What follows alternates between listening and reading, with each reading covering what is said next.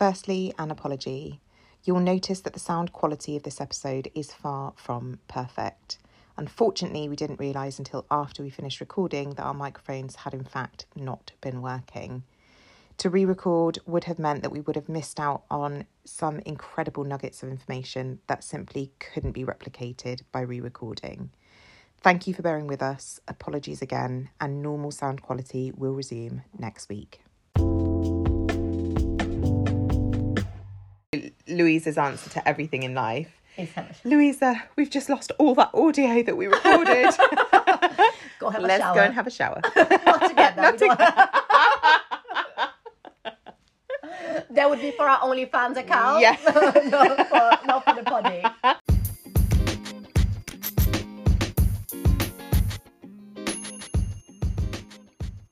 Hello. And welcome to another episode of Talk Birthy with Us, the weekly podcast hosted by me, Ellie. And me, Luiza. As a reminder, we are birth doulas, we are antenatal educators, and now we are professional podcasters. we are also co-founders of the amazing New Birth Club. You can go check us out on Instagram or on www.newbirthclub.com.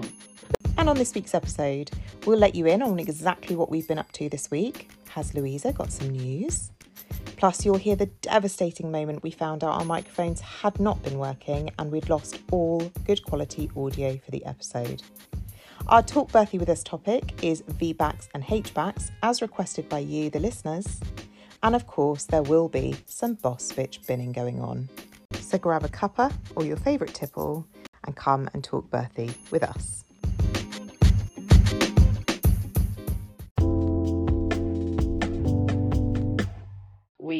Turn this on. So middle button on, on. and then together we'll do minus and on button. And then it flashes. and then we turn the receiver on and then it should flash four times one two three four fab and now we press the middle button Uh-huh. and again Yeah. fab it's done man is it done why are you flashing why are you flashing I don't think you should flash Spoiler, it should not flash. Oh, Oh my oh my god no but that's fine this is gonna be fine Luiza has to be the optimist to save Ellie jumping out of her upstairs window. Um, that's fine. That's that's fine. That is fine. You're like, like, I'm gonna claw out my eyes. It's time for the weekly catch up. oh, it's been a good week. It really been a has. good It's been a very good week. It's very autumnal now. Oh, Summer is well and truly gone. hence the joggers. Yeah. But it I'm really really, excited. I'm feeling very, I'm ready to hibernate. Yeah, I'm feeling like that as well. I'm feeling a bit slower. I'm going to bed quite early if I Yeah. can as well. Obviously, we're on call, so Yeah, yeah, yeah, yeah. we kind of do that anyway. But I just, I'm feeling the need for warm foods as Yeah. well. Like, I'm just loving a bit of like just warm foods. Whereas Yeah. before, I was living for a bit of watermelon salad. Yeah, and, yeah. like nice, fresh, It's so salad. mad to me that it just changes overnight. I'll tell you what I cracked out this week. Oh, Hot waffle. no No, way. yeah. Oh my it out, god. I. I just felt a bit jealous. I might do that. All through the autumn, all through the winter, I tend to have a water bottle all day and all night. If I'm working in the house, I have it on me. It's so nice, Yeah. isn't it? I, I- love a hot water bottle. Yeah, I, I didn't used to, but then after I met you, you kind of Mm. roped me into Come over to the dark side, the granny side. We've got hot water bottles and broths. that is you. That is me. I love that. Uh, but yeah, this week I was hanging out with a little baby with a postnatal mama, and that was really nice. Um, I just find it so nice when you get clients that you really connect with as well. Mm. Like a lot of our session, we were just chatting about birth, and she was telling me like bullshit that she had heard from other people. And she was like, no, no, no, no, no. Wait a minute. That's not how it goes. Yeah, yeah. And she's like now educating people I love this so much. Yeah, it's really good. She is amazing. and she had her baby at home completely outside guidelines. Like it was, yeah, it was just a beautiful, Beautiful. birth. Yeah. So you've been postnataling. We had our first antenatal session last night with some new clients. We did, and it's so lovely. So lovely. But also I love that first session when you're getting to know each other. Yeah. And you know sometimes because everybody's going to move at different paces, it can take a little while to get to know each other, become really comfortable with each other. I felt like we just slipped right in there yesterday. Yeah, yeah, yeah, yeah. Like a glove. Like a glove. yeah. And what else? What else have we done this week? We've seen each other quite a lot this week, or have seen we? each other a lot this week. We've got a consultation tomorrow with Oh, we some do, potential yeah. new clients. So we'll be seeing each other again tomorrow. Love. We've done pool handovers because the pools are going out. Oh yeah. Hopefully, be the vessel into which new lives are born. Oh, love it. Yeah, that's basically it. Yeah, that is it. That is it for us. A good, a good busy week Yeah. supporting people, um, and just living our best doula lives. On a personal note, nothing has been going on apart from just getting into the autumnal. Like I've been getting out my jumpers. Yeah, that's good. On my on my personal note, it's just that my husband is now very keen for a third child, so Well, it's no um no no pregnancy announcements, just whoa. But watch this something space. that's out there. Watch maybe, space. maybe I'm not sure. Maybe. Oh.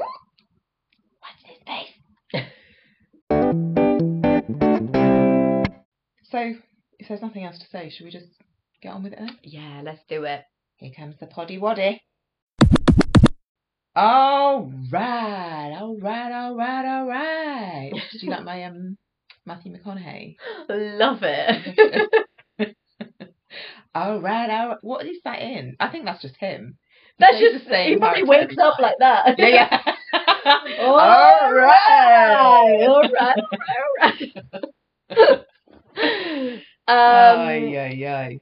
so, an exciting episode today. We feel really good about this subject because I I am a true believer that cesarean births are here for a reason, and they really, when needed, when um, well indicated, they save lives for Yeah. parents and babies. Having said that, at the moment, we are seeing that cesarean births are happening way, way above the recommended. Whoa, Nelly.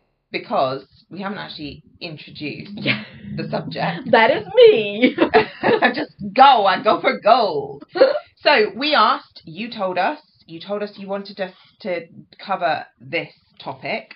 Today we're going to be talking about VBAC, vaginal births after cesarean.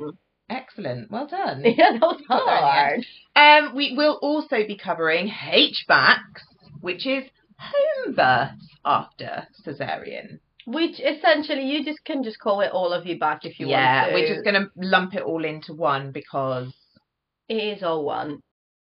well, I'm excited. Yes, me too.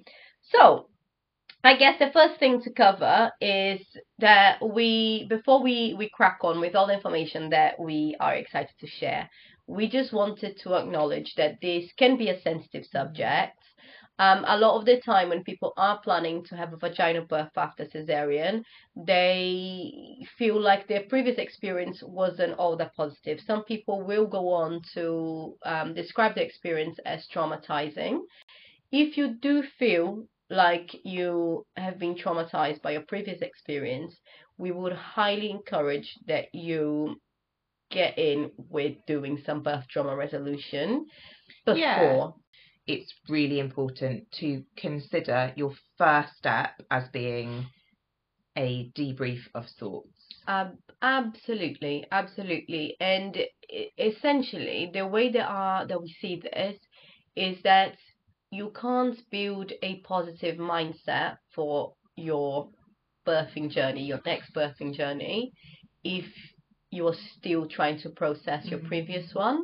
We are here to tell you that it's not selfish to to feel like you've got negative emotions Mhm. towards a birth experience, even if you came out alive with an alive baby. And I mean, come on. Yeah, it's setting the bar like, fairly come low on. there, isn't it? Yeah, we. Like this was a success because we're both alive. I mean, we live in a really well developed world now where, exactly like you were saying before, we have access to incredible medical care that is sometimes life saving if needed. And actually, very rarely in reality, it is actually needed. Yeah. Um, but in this day and age, in this society, with all access to all of that, we should be setting the bar a little bit higher than Yeah. healthy mum and healthy baby. Essentially, this is all we wanted to acknowledge beforehand. Question that gets asked a lot. Like, can I even have a VBAC? Like, is that how would I know if I fell into the like qualifying category or not? And I guess kind of sort of like first things first that we want to address is you are protected by law to make informed decisions about your pregnancy, um, the care that you receive in pregnancy, and the care that you receive in labor. Mm. Um, so essentially, anyone can be a candidate if you feel Yeah. like you want, Want to, to to be that person. Of course, I also want to acknowledge that that is easier said than done. It's not just like waking up and be like, I'm gonna fucking do this. Like understanding your what your options are, understanding what happened beforehand, very much like we said, can give you a very good idea of whether you feel like this is the right option for you. Mm. Um, And for not for you know, a lot of people would choose to have a repeat cesarean. yeah, And I think a lot of pe- people actually are quite surprised when, because after you have a cesarean birth, if you've had a cesarean in the past, it's likely that on a second or subsequent pregnancy, you will be referred to a consultant appointment regardless, simply because you've had a cesarean in the past. So you will have a consultant appointment. And usually, what people are shocked by is they are expecting for them to say, so we're going to book you in for your cesarean at, because I think there is this kind of like long held view that once a cesarean, always a cesarean. And actually, things have changed. We are looking more at the evidence, the research, the data, which shows that there's no reason why, after having a cesarean, in the vast majority of cases, you can't have a vaginal birth after a cesarean. Yeah, Like, there's no. it's really interesting because the studies will also look at the long-term impacts of major abdominal surgery for both um, parents and baby as well. So like thinking about like the cost, the physical cost and the emotional cost Mm, and the cost cost, Cost the, cost, the yeah. like the monetary cost to the system of um hopefully avoiding another surgery.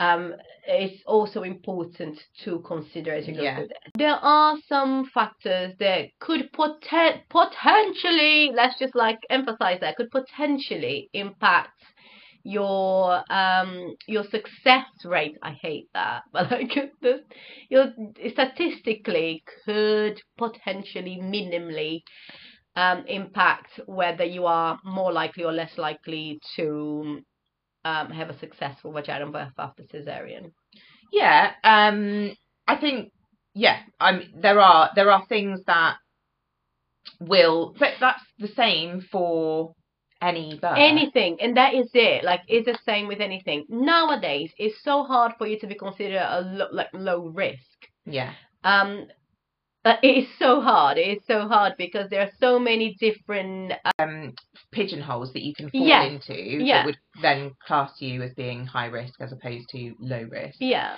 The the fact that the word risk is thrown around so much in pregnancy and this classifications or categorizations of people, it, it it just shows that the system that we've got has no interest in providing personalised care. Even if everything in this pregnancy is progressing absolutely fine, there's no actual risk to your pregnancy or to your birth, simply because of the fact that you've had a cesarean in the past, you will attract a high risk label. yeah And that is going to impact your care and it can have a huge impact on mindset, which can have a huge impact on your physical experience. yeah I wanted to talk about the language that's often used with VBACs, which is we hear quite a lot like try. I'm going to try and oh. have a VBAC, and that that I totally understand why people tend to use that, and that is because they're often following the lead of their caregivers, which is, you know, that they're very much going to be like try. You know, there's no reason that you can't try a VBAC or trial. That that try and trial is used a lot. It has such an impact on mindset from the get go, usually without anyone even recognizing that it is having that impact on their mindset. Yeah, you may even read there's a there's a medical term that is TOLAC, T O L A C, Oh, trial, trial of, of- labor yeah. after cesarean, and you're just like, stop it, stop it. Um, and you kind of need to to stop it yourself as well. You're planning. You are planning to have a vaginal birth after cesarean. You are planning to have your baby vaginally. This is your plan. Yeah. You're not you're not trying to do it. You are planning to do it. If something comes up along your journey that you then have to go to your plan B, your plan C, your plan D, that's fine. Then you are planning to do something else. You are taking actions to achieve the thing that you want to do. Um, so language is really important. Also, why does he have to be a vaginal birth after cesarean? A vaginal birth. I'm planning to have a vaginal birth this time around. Yeah. Like, yeah, that is me, bitches. He kind of leads us on to thinking whether vaginal births after cesareans are safe. Yeah, Like, this is are they safe? so. Af- I I think after people ask themselves that question of, can like, do I qualify for a VBAC? Yeah. Um, is it safe? Like, what? Why wouldn't people go for a VBAC if it's and I, that is totally understandable. They want to know that it's going to be safe for them. They want to know that it's going to be safe for their baby. Yeah, of course. And the thing is, when it all seems very scary, scary as well, when we are using the the the word risk. The first thing to know is that vaginal births after cesareans, vaginal births generally, are generally very, very safe. That they are a, our bodies are designed to do it. It generally doesn't require a lot of interruption or interference. Generally, it's very safe. Of course, there are going to be exceptions to that rule, but that is the rule. And that's what we need to start putting ourselves in that starting point of like, yes, it's safe. And then I look at my other factors and is there anything that introduces or reduces my safety in this in this case? Yeah. When we talk about the safety of VBAC, there is one main concern, and it's going to be repeated to you probably over and over and over again during your pregnancy, and that is the risk of scar rupture. Yeah. And there, uh, it's really important. We always try to like flip the language as well with our clients because you will be told so much that there is a risk of rupture. Mm.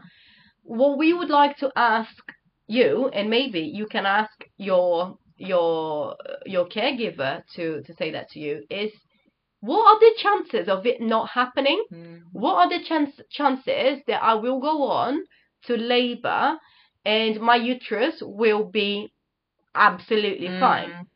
Because when we do look at the studies, there were there were three different studies that they were done, and there is a chance of between 99.64% to 99.87% Mhm. that it will not happen at all, that your scar will be totes fine as you are laboring and birthing your baby. Yeah. So there is almost a hundred percent chance that you will be absolutely, fine. Which is why we feel confident saying generally it's very, very safe. yeah, Because look at those statistics. Those statistics speak for themselves.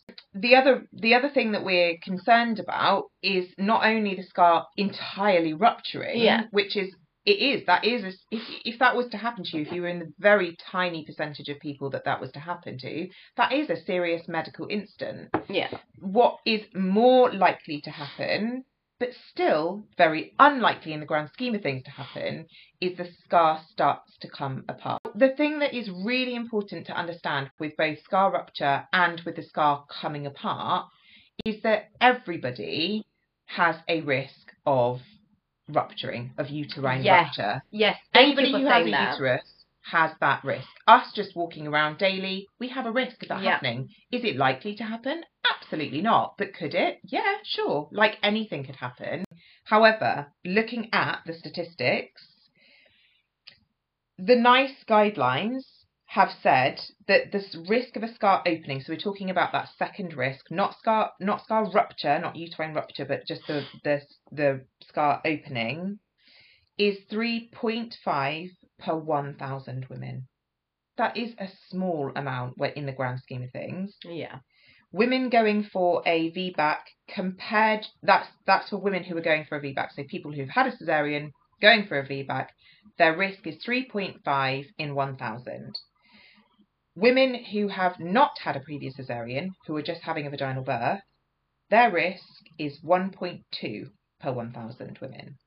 So again, your caregiver might say to you, your chances are doubled, which is true, right? We're looking at 1.2 as opposed to 3.5. So essentially, when we're looking at the actual statistics, and that is what we want to look, we want to look at the actual risk as opposed to the relative risk. Relative risk would say, yeah, your chances are doubled, which is factually correct, but that makes you think that you've got like 50% over chance. 50% Yeah. chance, yeah. And it, it that's not true. Your your chance is still very, very, very, very low. So yeah, so these are great odds, and it's easy for us to sit here telling you about them. But why is it that your consultants will focus so much on it? Um, one thing that we have to consider is that your consultants, your obstetrician, they are specialists in medicalized births. They are the ones that basically show up if shit hits the fan. So they get to see all of the emergencies. They don't get to see the uh, the successful vaginal births after cesarean, the successful home births after cesarean, unless your obstetrician has had a home birth themselves. They have not been at home birth ever in their lives. They don't get to see the low risk people laboring. So they don't have that experience unless they've had the experience themselves. So yeah, It's such it is such a good point because consultants, like when you actually when you think about how their experiences shape their attitude towards birth, and then for their own experiences, there's an excellent book called Heart in the Womb, I think, which is about a consultant who has always worked in birth and considered birth to be a fairly risky business, then having to undo all of that when it comes Yeah. to preparation for her own birth. I'll It's- try we- and put the we work with doctors. We work with doctors. We work with midwives. And depending on the exposure that you they've had to like birth in their career they know that they have to un- like there's a lot of work to do to Mhm. undo the harm of the exposure that they had. So like i've got like a little scenario here to explain as to why your consultant may be so focused on that so let's see within their birthing units they see 5,000 births. Within 5,000 births within the year, around 840 of those will be vaginal births after cesareans. That means that in that year, they will probably see between one to two scar ruptures. Over six years, they will see one fatality happened when there is a, a, a vaginal birth after cesarean happening. In 17 years, they may see uh, an adverse outcome leading to uh, death due to rupture. Your stomach goes crazy. going crazy today. Um, they will not remember all of the other successful Mm. vaginal births after cesarean because something major has happened and they witness it Mm. because it's their job to witness it. So that will shape their work in terms of wanting to avoid any instances or instances of a, a rupture happening because they don't want to experience that again. Mhm. And of course, they don't want that to happen to someone else. The reality of it is that are they, by poking and prodding people, are they actually avoiding emergency situations? And by performing repeated major abdominal surgeries, are they then avoiding long term healthcare issues for both parent and baby? And we know that the answer is no to all of these questions. So, um, that leads us on to kind of another very common question when it comes to VBACs, which is: Is there any circumstances in which VBAC wouldn't be advised or suggested? Yeah, so for some people in their previous cesarean, they so there are two types of incisions that can happen with a cesarean. So you've got like the the one that is more commonly used nowadays, which is like the horizontal incision that's really low down Just around your bikini your line. pubes, yeah. Um, and there is a, a T incision that is done, so kind of sort of like goes the way up towards your belly button. Vertical. Um, yeah, so it's like a vertical incision and then a horizontal incision. Sometimes that that that needs to happen due to the shape of the uterus or your baby's position or Mhm. whatever that is. For whatever reason, they need to have extra Mhm. um, in order to be able to get your baby out. That kind of incision, it tends to have a higher rate of complications, Mhm. not only in labor but in pregnancy as well. Um, and yeah, that can be one of the reasons that's why you'll be encouraged to not have it. Another thing would be uh, placenta accreta as well. So like when your placenta embeds into the, the Mhm. uterine wall.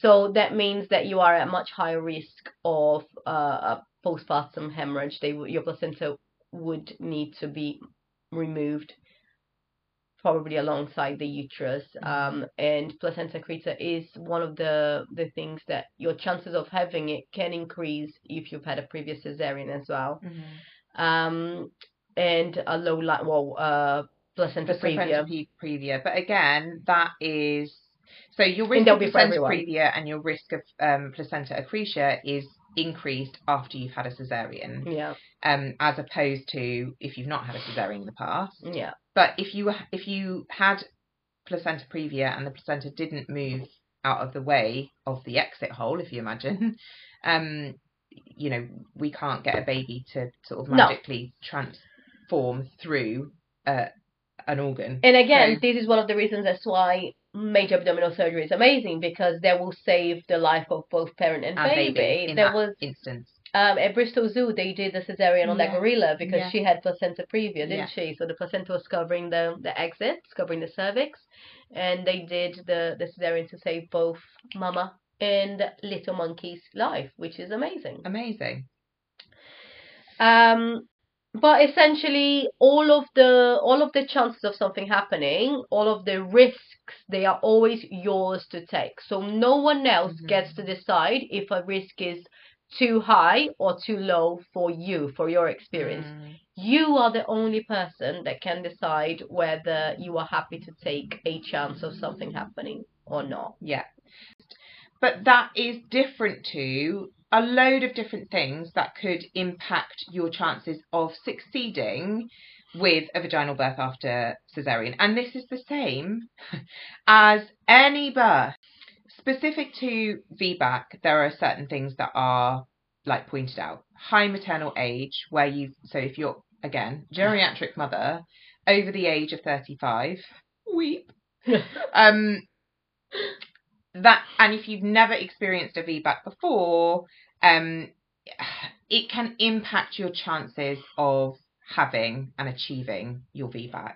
I just wanted to say though that this is not because of your your health. This is Mm. mainly to do with how your caregiver will want to manage your pregnancy and your labor. Yeah, but that again is the same as whether you've had a cesarean before or whether Or, you haven't. or not. Yeah, you yeah, are going to be a geriatric mother if you're over the age of 35, regardless of your past birth experiences. And the way that you're treated as a result of being 35 i- i- is ridiculous. We are having babies much, much later Yeah. in our lifetimes than in previous generations and throughout history.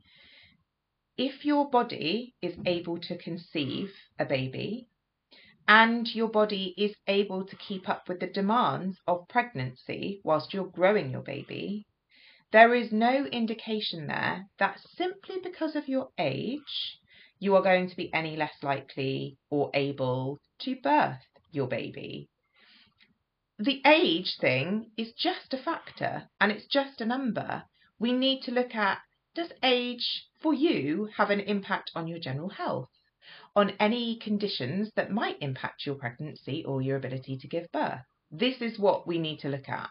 And in a system that supported individualised care, we would be able to do that.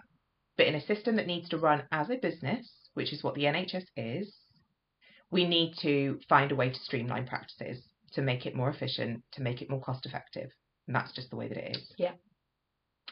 Um, other things, high BMI, um, whether you've had a vaginal birth in the past. So maybe you had a vaginal birth, then you had a cesarean, and now you're going for a VBAC or a HBAC.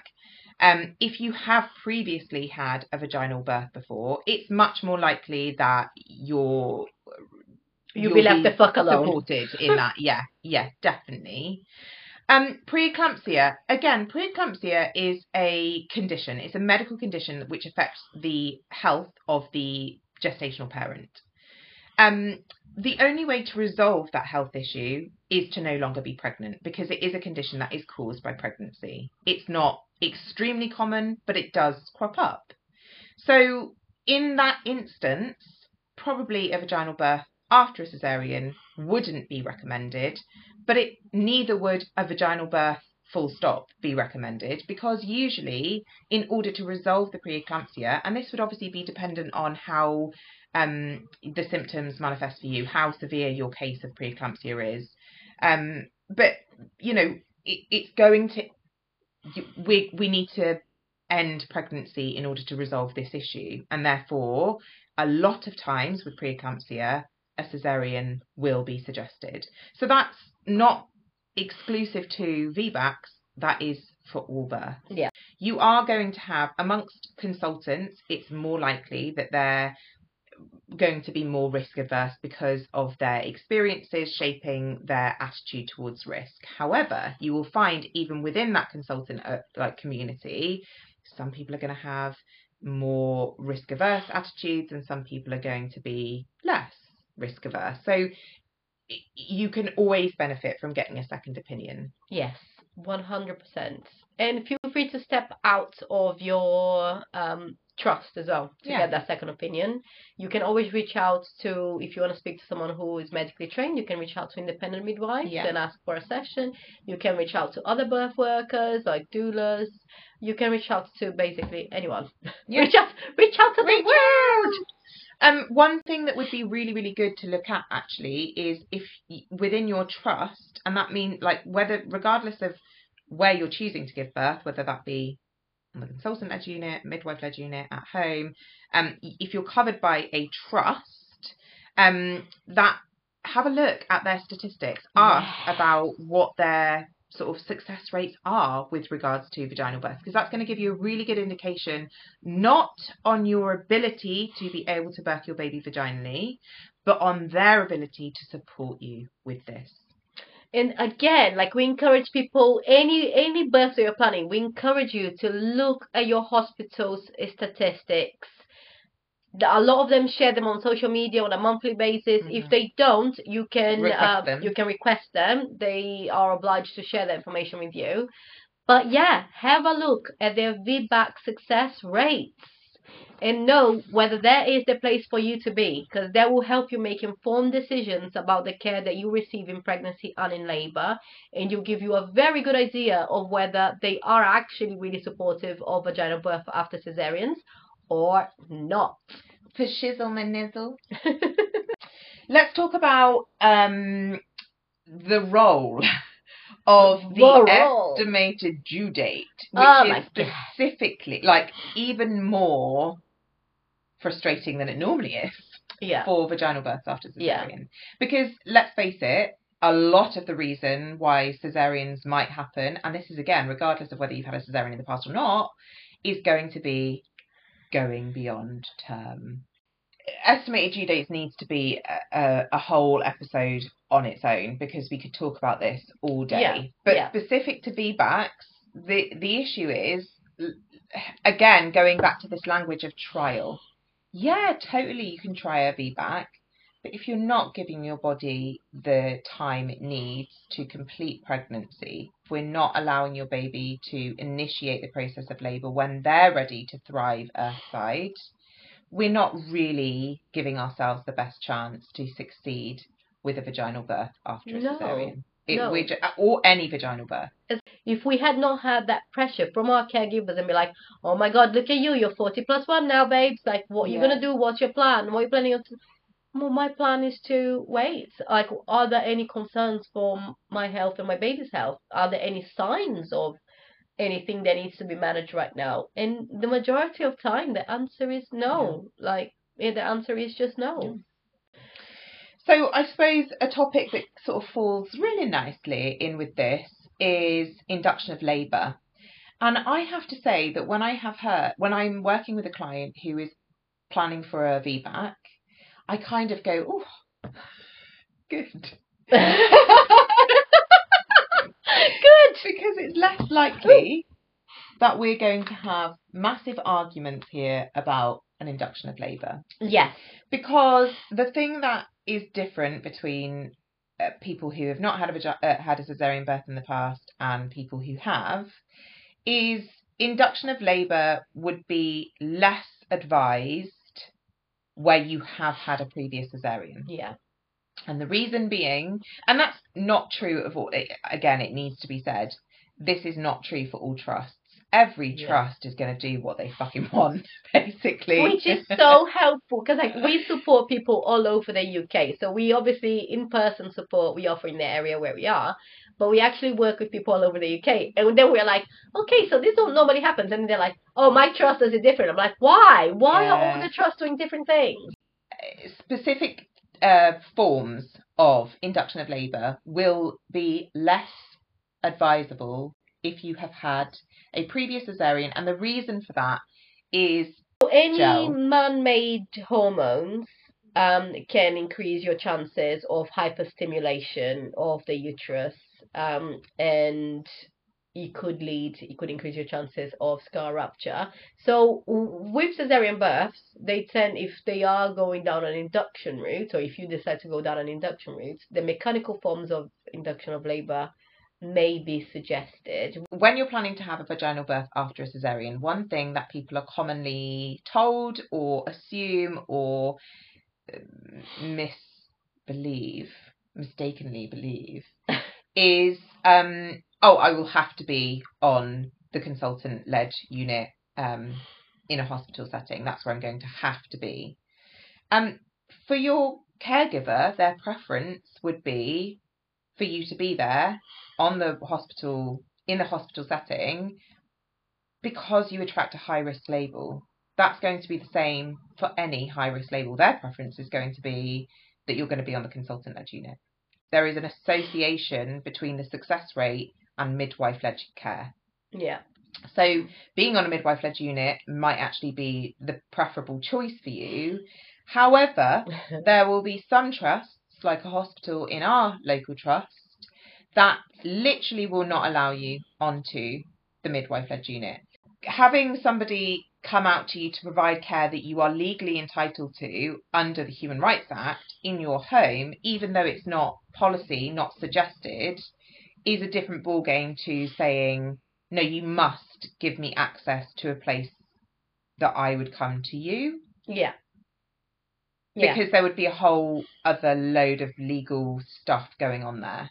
Um, what tends to happen with a vaginal birth after cesarean that happens within a consultant led unit is that you will be heavily encouraged to have a cannula on your hand just in case. Again, going back to sorry, just going back to that that trial mentality. Yeah, yeah, We're yeah. going to give you some time to have a go at this, but We've we are prepping you for surgery. for surgery. We are prepping you for surgery. Um, that care in labor massively reduces your chances of having a successful vaginal mm. birth after cesarean. Um, we will talk much more about monitoring, but it's really important that you consider and you do some research on continuous fetal monitoring mm. um, and intermittent monitoring and what the evidence says about either of those. Yeah, I think specific to VBAC because I think that monitoring deserves its own episode, maybe. It does. But um, specific to VBACs for right now, continuous fetal monitoring. Sometimes caregivers suggest that continuous fetal monitoring might give us an indication of whether you are experiencing scar rupture or your scar coming apart. That is not evidentially backed up anywhere. What there is evidence for, though, is that continuous fetal monitoring will increase your chances of having an unplanned cesarean birth. Mm-hmm. So again, it's just considering your like the chances and the risks, whatever, however you wanna like phrase that, Mm. and what you feel happy with. For some people, having continuous fetal monitoring, being able to check in with their baby at any given turn of their labour, might be what makes them feel most safe. Fine, that's absolutely fine as long as that's your decision and that's not pl- placed as a condition upon you. You are massively affecting your chances of succeeding or achieving the birth that you want if you're letting someone else take control over other aspects of your labour and your birth. And that's the truth. And Nice it drop. sounds harsh. Um, home birth. Home birth is absolutely an option for you if you are going to be giving birth. Uh, if you're going to be having a vaginal birth after a cesarean, and actually, when we look at the success rates of VBACs, the, the majority of them hap- happen in the home. In your home. And that's again, this is not exclusive to VBACs. This is exclusive to vaginal births. Absolutely. Most vaginal births happen without complication within the home. yeah. And that just goes back to physiology. physiology, the type of care they receive, your home birth team could well be way more supportive of uh, a birth outside guidelines than a hospital team would be. The people working within a home birth team, they are really comfortable Yeah. with allowing physiology to unfold without giving your you or your labor any time frames to follow or stick to. Yeah. Yep, yep, yep. So, what can we do to maximise our chances? Um, so you can start by again just uh, really understanding the physiology of birth, Yeah, um, understanding how your uh, nervous system works, yeah, and what you can do to help your body or aid your body in the process. Um, setting boundaries early, like we've already said, with your caregivers. So telling your caregivers what you need from them so that you can do the amazing job of growing, nurturing, and then birthing your baby. So Yeah. make sure that you are in the driving seat of those decision makers. There's no such thing as shared decision making. Mhm. It's your body, it's your birth, it's your baby. You make those decisions. Asking for more from them, like I would like to see the evidence. I would like you to change the, your language when you're like when you're talking about this with me. Um, I would like to know the exact statistics, and I would like to know what kind of um, reasonable adjustments you're going to make to your policy Mhm. in order for you to better support me. Considering mid uh, midwifery led care Yeah. instead of consultant led care. Um, considering your options for monitoring, like we mentioned before, Yeah. continuous fetal monitoring can increase your chances of an unplanned vaginal birth. Uh, avoiding an induction of labor, so like really washing yourself from any attachment that you may have to Mhm. your estimated due date Mhm. and trusting that the absence of any health concerns for you and your baby, an estimated due date, it's not, or going past your estimated due date, it's not a reason to end your pregnancy. Yeah. Ever. Like ever. Um, and again, just making sure that you and your caregiver are not attached to a time limit for um, it tends to be that a lot of the complications that we do see in, in, in labor, um, they are caused by unnecessary interventions or unnecessary uh, disruptions to the process. Having a vaginal birth after cesarean, it will always be a valid and safe option for the vast majority of the population. And speaking to people who have have, have had previous successful vaginal births after cesarean, there is one little nugget of information or kind of sort of like a tip that I got from one of the mamas that we supported. And she said the best bit of birth prep- birth preparation that someone can do is to understand that um, the the caregiver, so the obstetrician or the midwife, may not have their their physical and emotional well-being in the forefront of their minds. So they could be relaying policies and guidelines they aren't necessarily there to help you physically and emotionally. They could just be there to help the business run effectively. I love Boss Bitch Bin. It's And boss bitch bin time. It is Boss Bitch Bin time. And this week we would like to put in the bin um something that postpartum families hear so much. Oh my god, so much. And- if I could count Uh, the amount of I time can't. I would be so angry if that I could was count told this, or that I've heard people be told this, it just needs to get in the bin. So we're putting in the bin. They can't possibly be hungry again. Um, yeah, it. I feel like we speak with most of the parent nation when we say it's one of the most annoying things. Like, what? Why? Why can't they be hungry again? And even if they're not hungry, is it an issue that I'm feeding them? Also, it, it, we need to start to change people's perception of breastfeeding.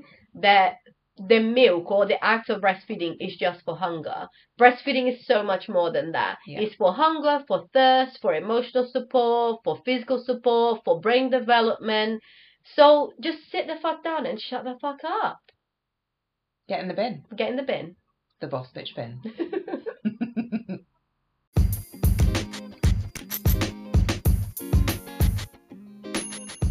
Another episode of Talk Birthy with Us done and dusted, and we really hope you enjoyed talking birthy with us once again this week.